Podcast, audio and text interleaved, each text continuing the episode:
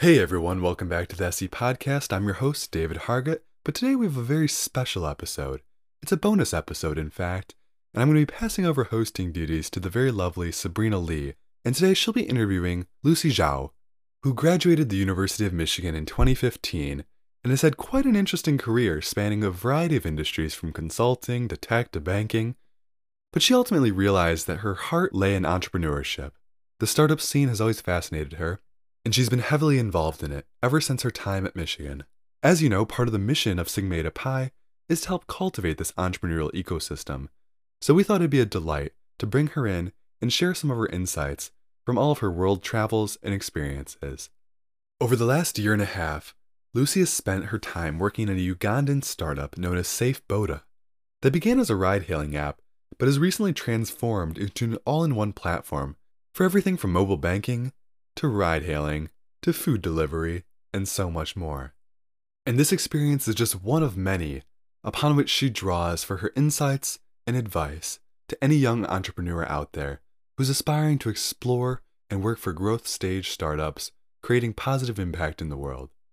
With that, I give it up for Lucy and Sabrina. Please enjoy.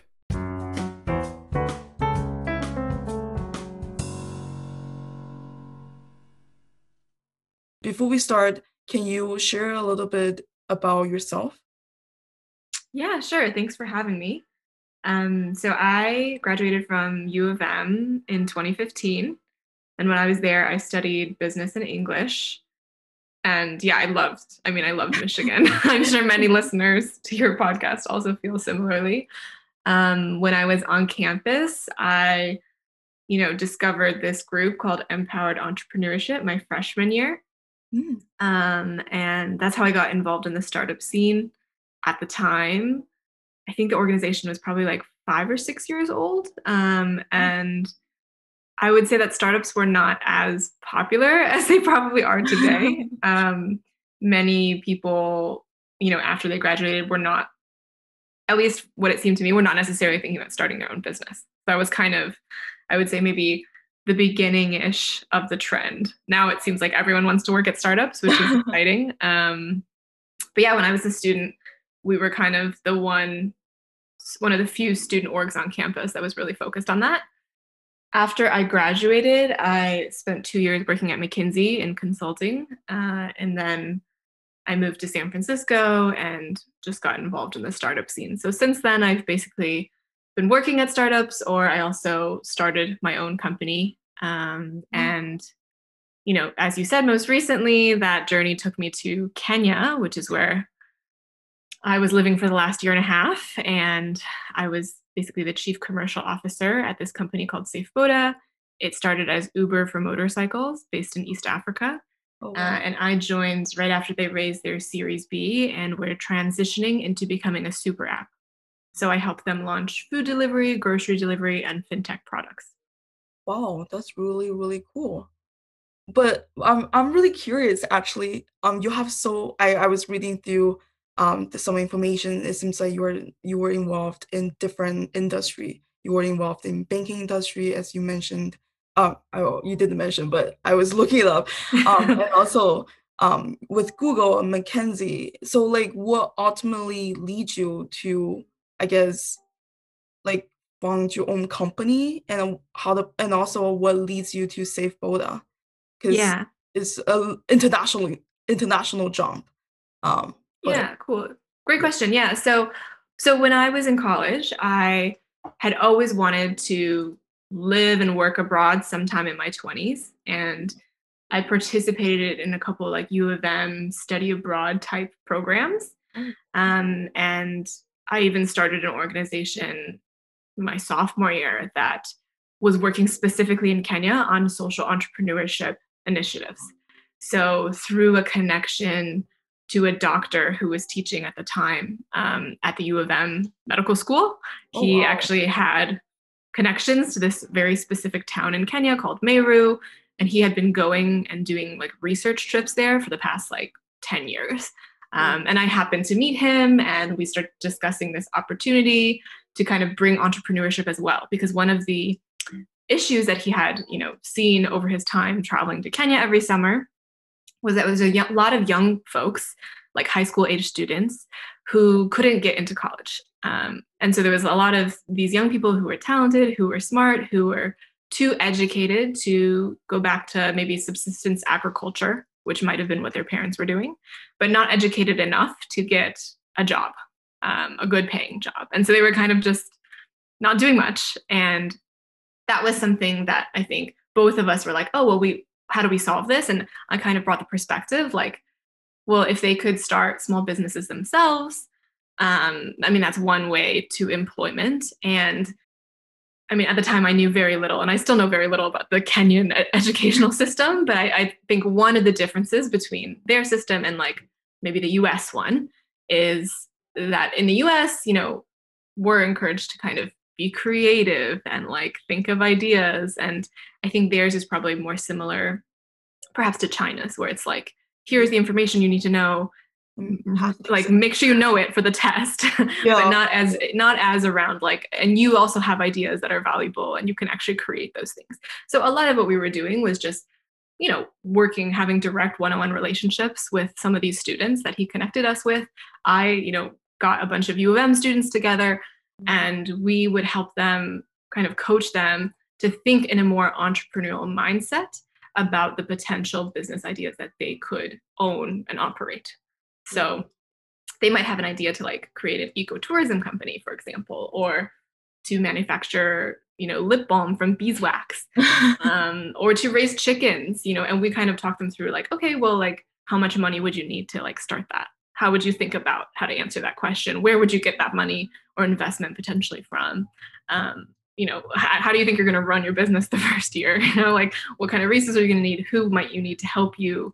Um, what are the risks and how do you mitigate those risks? So that was something that i you know was interested in you know very early on in college. And i always knew that once i graduated i would at some point try to live abroad and eventually definitely had an itch to scratch that was to like start my own business. So so yes while i did in college many different internships you know i tried investment banking. I did work at google for a summer um, and then obviously I also did consulting. Um, I always knew that like what I was passionate about at the core was like the startup scene, trying my own thing, um, and probably also doing work abroad. So that's why you know in the last six years I've kind of done a variety of things because I wanted to see like out of all those experience what was the best fit for me and like what would make me the happiest.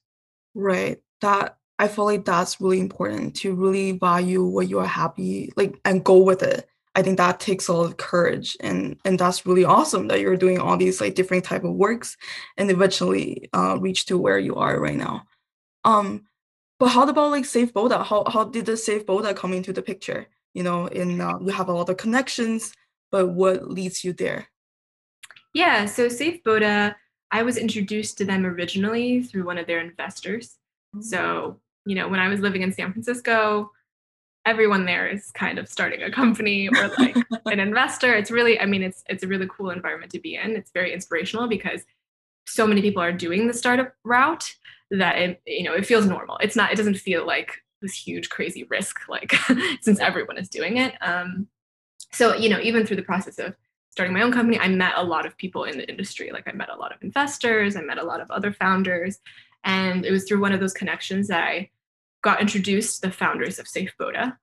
And, you know, since I was actively looking to like move abroad, you know, you know, I talked to them and it obviously sounded interesting. I mean, it's always a cool opportunity to like yeah. find a like later stage startup, right? Like, you know, already a very well established in a different country.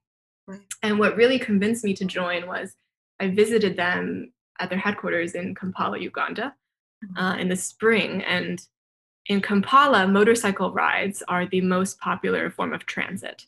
So a million motorcycle rides happen every single day in the city. And, you know, it's because of traffic gridlock. Other than motorcycles, you really can't get around. Um, and, you know, there's not as much traffic laws enforcement. So it's kind of chaotic. Like when you get there, those streets are packed full of these bikes that are just like weaving, you know, through the streets. And when I got to the airport and like we were driving into Kampala, I was really amazed because like immediately you could see the impact of SafeBoda.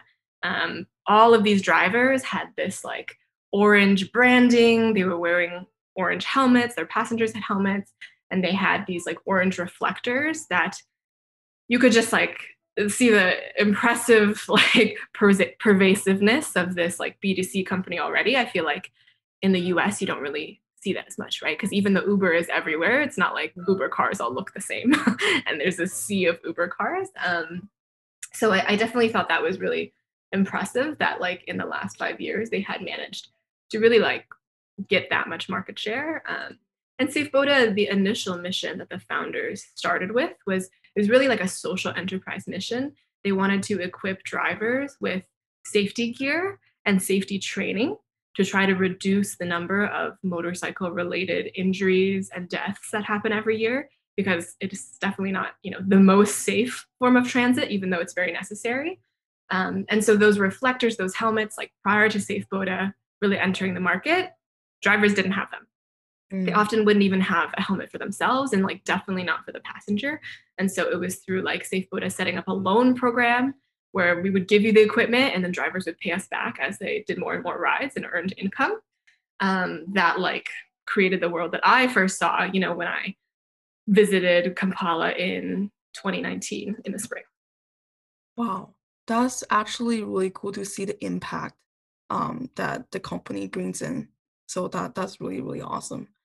Um, but I mean, you you are uh, obviously you've been to been to Africa in the past, but how was the transition from working? Because you mentioned you were working in San Francisco with your own startup company.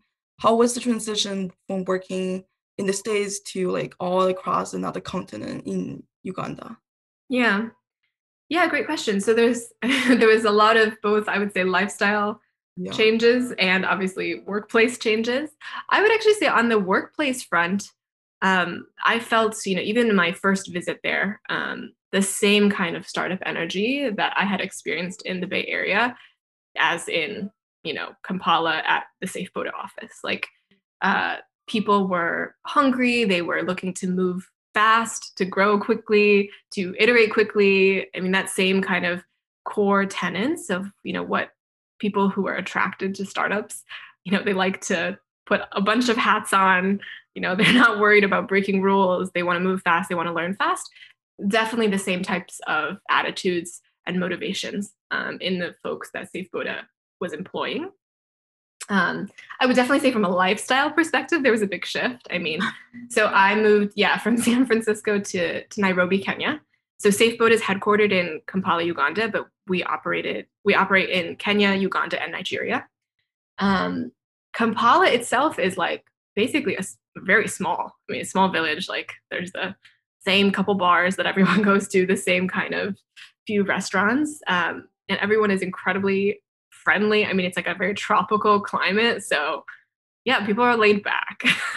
They're not as like hustle bustle, I would say, as like my experience in New York or San Francisco. Um, and I moved there with my partner, who is now my fiance. So I think that was very nice to have someone, you know, going through the journey with me and, and not being alone in that.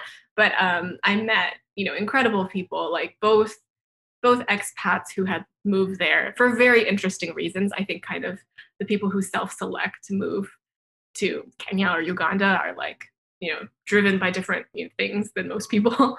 Um, and like amazing kind of folks that I met through work who then introduced me to their friends and like got to like you know be a little bit a part of more of the local scene and like understanding you know what it was like to actually maybe have grown up in Kampala or um, or in Nairobi. Um, and so through like the fact that I was working at a local company I mean it definitely made the experience amazing because you know it was not so insulated. I think probably if I had just gone to work with a bunch of expats you know I maybe I would have had a very insulated experience, but I felt like, you know, I had that, but I also had this amazing network of people that I would have never met otherwise, if not for the SafeBoda connection. That's really, really, really cool to have that cultural experiences as well as everything else as a whole package. Um, and going back, to like your experiences with your own startup in San Francisco. How did that come about? And you know, like because you juggle through different hats, so to speak. How Mhm. how was that uh, experience Yeah. for you? Yeah, so basically, after I left consulting, I moved to San Francisco to join a Series B company to work in a startup. And it was basically my first professional like operations experience, right? Because in consulting, you're making PowerPoint decks, you're making Excel models, but you're not really doing the actual implementation. Um, and this was an experience where I got to manage a team. I was responsible for a P&L. I had targets that we needed to hit every month. And it was all about execution, right? Like, of course, like you need a plan, but it, just having a plan is not enough. It's about like how do you actually get it done and and work with actual people, right? Who need motivation, who you know are trying to do improve their careers themselves um, to accomplish a goal. So I had an amazing experience doing that, um, and the company was called Easy Home, and I worked there for about a year and a half. And when I decided to leave, I was looking for like the next highest growth thing I could do which at the time I knew I wanted to stay in startups. So that the options were join another startup, probably do a similar type of role, maybe at a little size bigger of a company or a different industry, or potentially start my own thing. And I thought that doing my own thing, it was one, something I'd always, you know, wanted to try. Two, I thought it was the highest growth thing because, you know, that's the only time when you can really experience what is it like to do everything from the ground up, right? Like if you're joining a startup, a lot has already been done. Like they've already raised money, they've already hired their first few employees, they've already kind of set their culture. And I wanted to get the experience and like how do you when you're responsible for that, like how do you do that? Um, and my co-founder, she actually also went to the University of Michigan. We met each other there. We were both a part of MPowered Entrepreneurship. So we had had some experience working together and she was looking to leave her job at Amazon. She was a PM there um, so it was good timing. Like I felt like I had this great co-founder who I've worked with, who I've known for like, you know, seven years at that point. Um, wow. and like I'm I'm just in a place where I like feel excited to like do my own thing, to leave my job. You know, even if it doesn't work out, it's quite low risk for me. Like I can always, you know, either try something else or go back into the workforce. Um, so those were the main reasons why I was like, it feels like a, the right time kind of try my own thing. Wow, that's that's really, really cool to actually like find the right people. I think that's important in the startup uh, scene. Mm-hmm. To have the right people, the right team, have the great experience and navigating through everything. Looking back, um, what do you think what has helped you with your entrepreneurial like startup journey? Of course, you mentioned em Empower as a is Mm-hmm. as a huge chunk of your college experience. But like, what do you think? Anything else that really helps you just to kind of learn more about maybe startup or anything? Yeah, so I mean, like I think the best way to learn about startups is by doing it, either joining one or starting your own. Um, and I think like there's tons of great resources. I mean, MPowered Entrepreneurship is one example. When I moved to San Francisco, I also got involved in like Y Combinator. I like, you know, mm. they have a bunch of free resources online. You can participate in their program called Startup School, where they like will assign you a coach. So as we were starting our business, like my co-founder and I, we applied for that program. We met with a cohort of, you know, other entrepreneurs every week and like a Y Combinator alumnus who would, you know, advise us. And even by the end, like you track your progress every week. Are you growing every week? You know, and then they uh, pick a few people to give grants to, right? So we were fortunate enough to get actually $10,000 from Y Combinator just by doing this program and like both learning from them and like keeping ourselves accountable to keep to hit like weekly growth goals. So I think that's super useful. Like basically if you're going to try to start your own company, you want to make progress ASAP, right? Like you don't want to be in a position where you because it's really easy to justify to yourself, oh, I need like I don't know, 2 months to like build a product. or before I build a product or talk to a customer, I need some money in the bank to, you know, so I have a safety net. But that's not how you're going to be successful because you're just delaying the inevitable question of like does someone actually want to buy your product? does it actually solve a problem? And actually those other steps are nowhere near as important as answering are you solving a painful problem? Do you have product market fit? Mm-hmm. The sooner you can answer that question, the better off you are. Um, so even if you have no money, even if you have no product in the beginning, totally fine. Like, how can you find a problem that is actually painful and convince some people to give you money for it, even before it's like a perfect product, right? Like, how can you just make some designs or make a really basic MVP um, that someone can see and touch and be like, okay, yes, I, I actually would buy this, even even in its current state. Like, I am willing to be an early adopter. Um, and I think those are lessons that, like, of course, there's tons of startup books that tell you that. um, but then when you're actually doing it uh, or joining a startup, you you realize the trade-offs that you have to make, right? Like, oh, it feels really risky. It feels really ambiguous to do that. But ultimately, I think what most founders will tell you is like to be successful, like, I mean, raising money is great. Like, there's all sorts of fancy stuff you can do. But ultimately, it's just about like, you have a product that will fulfill a need for somebody? Wow, that's that's a great great insight. Um, I'm curious from your experience being in the startup yourself and seeing these companies booming or growing or maybe sometimes not doing so well from the beginning from like in, maybe someone just for example somebody who are in college they may have mm-hmm. some ideas what should they do to really help their ideas move forward yeah yeah cool so i think if you've got an idea that you're excited about i would really like try to understand what is the specific problem you're solving mm. and how can i talk to as many people as possible who i think have that problem mm-hmm. and just get on the phone or in person after covid is over and and ask them like okay i think that this is a problem but like what, tell me your perspective right like would you do you actually think this is painful like mm. Oh maybe you do a little but like is that something that you would actually pay for um if people are kind of telling you like oh, like, yeah, I mean, maybe it would be nice if I had this thing, right? That is your idea. But, you know, it's not something that I like really think about that much, or it's not something that I'm like, wow, I would, if I could snap my fingers, if I could pay you $50 and make that go away, like, you know, they don't seem that excited.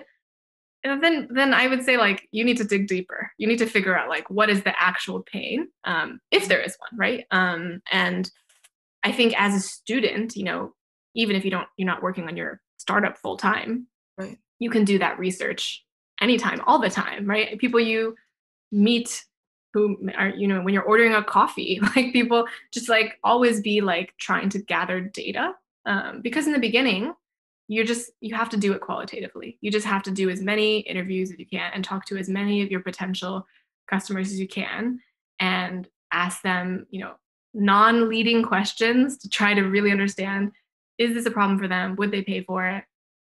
And then if you get to the point where you're like, yeah, actually, I've talked to, you know, I've talked to 50 folks and like 90% of them are like really into this, mm. then I would say that, I mean, try to deliver on your promise, right? like if it's, even if it's like something that you're like, oh, but I need to build an app for this or whatever, um, can you mimic the app before you even build any technology? Can you just do it really manually? Um, I'll give you an example. Like for our business. So I I started a company called Honeydew with my co-founder.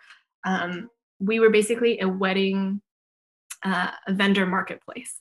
So similar to Stitch Fix, couples would fill out a style profile, so just a questionnaire, and then we would take their answers and use those in our backend to match with vendors such as a caterer, a photographer, a florist. Um, so it would be basically personalized recommendations the alternative was that customers would themselves have to go on Yelp um, or other sites where there's like florists and wedding vendors and do the research themselves. And the industry itself is still very old fashioned. So a lot of these small vendors, you know, small caterers, you have to get on the phone with them. You have to email them to get a quote. Maybe it takes a couple emails back and forth. You maybe have to wait a few days for them to get back to you. And imagine that you're doing this for, you know, 12 different vendor decisions because you have to book all these different vendors. And for each vendor, you don't just contact one person, right? Like you probably are contacting maybe at least five because you're trying to compare like who's going to give me the best price and who's the best fit for my preferences. So all of that adds up to a lot of time, a lot of manual work in Excel, in Google email that you're like compiling yourself, right? And so for couples who I mean, they all have, you know, many of them are doing other things. They have full time jobs. This is not their main job to wedding plan. Um, it just takes a lot of time, and often that that work falls on, you know, at least in our experience, it falls on the woman in the relationship um, because them you know they tend to be the one that's like okay well i've always had a vision for my wedding and this is what i want it to be or it's just the default like the guy doesn't you know he's not that interested. Um, and so the problem we were trying to solve was really like how do we reduce the labor for these women in particular? Mm-hmm. um, and you know if our product was essentially if you pay us $200 we will do all the matching for you right and so the vision of course long term was to have you know, a data product that it would be automated. You would fill this out that would match, you know, with our algorithms in the back end that would say, okay, like based on this, here's your top three photographers. Here's already their pricing customized for your specific needs of your 150 person wedding based in New York, let's say. Um, and you just get to pick, right? Like all the information is there in front of you. But of course, you can't start from there, right? Like we started from day one, I mean, we planned the weddings ourselves. We never planned a wedding before. To run a wedding planning business, we needed to get that experience. So, literally, my co founder and I, we learned how to plan weddings. We got our first customer who was also a Michigan alum, oh, you know, wow. and that's why he trusted us to do it, even though we had no wedding experience. And we planned his whole wedding. Um, and we did all of the research manually because we needed to understand how do you do that. And that's how we started building our database by collecting all this information. Um, and we launched our product with really no engineering, and we were able to launch it in a few days because literally I just built a Squarespace website um, that said we had this product and there was a link to check out. And if you paid for it, basically in the back end, it was me, my co founder, and a very small team that we hired from Upwork of contractors who were based in Eastern Europe, oh, wow. uh, who would plan the weddings. So we would just do all of the matching. We would contact you know the 10 venues ourselves and wait for their responses uh, and we had the time to follow up with them because it was our full-time job. And that's how we did our first couple weddings before really building any technology um, to see if people actually felt they had this problem and were willing to pay for it. So there's a ton you can do with very little resources. It's just about like making sure you have a problem and then in the back end doing whatever you can to get the job done. So we used lots of off the shelf software. We use Squarespace for our website, uh, we used Airtable for our backend, uh, and we use Zapier, which is a software tool that like ties things together. So as soon as we would get an order, our Zapier account would send that you know an immediate email confirmation to our customer. That was not something we built. I mean, we're now in a world where tons of software already exists. Like you don't have to build everything. Um, and there's plenty of ways that founders who aren't technical or don't have engineering skills can still build a very basic MVP to prove their concept. Wow. That's actually really, really cool. I was actually just watching a video and then it was sponsored by Squarespace and I didn't I never heard about it before and it's just really cool about the features they offer and everything.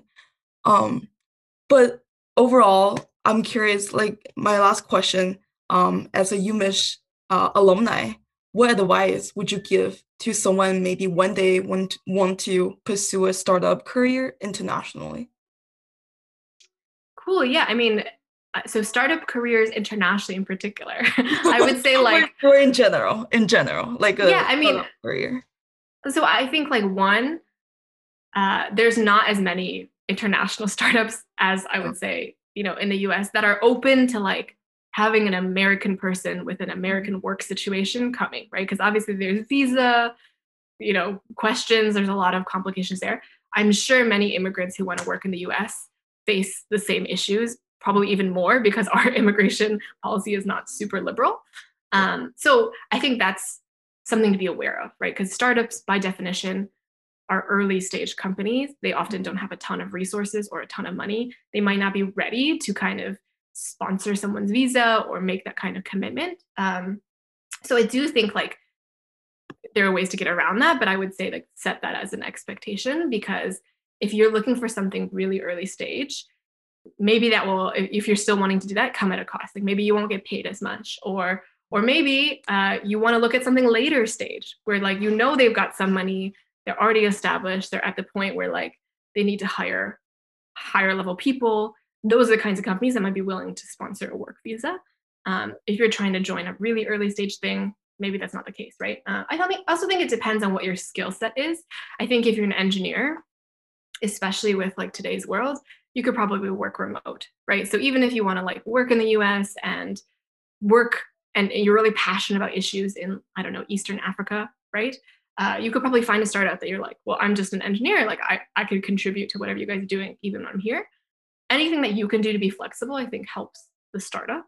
Um, if you're more of a business person and like what you need to do probably involves being on the ground if you're doing like you know real operations work um, then yeah i mean i would say for me it, it definitely came from connections so like the more you build your network the more people know you know the kind of work you do and like what you specialize in they're going to like refer you out you know as people in their network are looking for people who fit your description like it's to their advantage to be like oh well i know someone like i can help you. Um, if you don't have a great network and you're just starting out like you just graduated and you know i'm you know you're super interested in moving to thailand and working in thailand for example i would say just do it. Like there's very little risk you know in your early 20s like mm-hmm. even if you're making no money for two years like hey, hopefully that's okay depending on your financial situation but you always i mean i think it's like important to like get the experience, right? So even if you're moving to Thailand to do something unrelated like teach English or work in an NGO, but you want to move to a startup, I mean, being on the ground is the best way that you're going to know what's going on, right? Like you're going to meet people who maybe can introduce you to people, or you're going to just hear about startups that are growing or doing well. Um, and then, of course, if you just want to work at a, if you just want to work abroad, there's also tons of big tech companies now, right? Like it's not just Google and Facebook anymore. Like Gojek is a great example, like a lot of innovation in Southeast Asia. I mean, those are the Googles of those regions, actually, right? So, like all of these ride hailing, super app, Meituan, like these are cutting edge like businesses that I think some people in the US haven't heard of, but they are huge. They have resources. I mean, it's not going to be the experience of working at a startup, but if you just want to like experience what it's like to work in that culture, right? Because even if you move to a startup later, that's going to be valuable. Like a startup is going to look for someone who has the skills they're looking for, but another bonus is if they've already worked in that environment or if they can speak the language or if they know what the cultural nuances are, right? And so that's another way you can make yourself more attractive if you have some experience in that region. Yeah. Wow, that's that's awesome. Honestly, that's that's really really awesome to learn from your perspectives and your experiences navigating through the process. Um, with that, we're gonna wrap up our session.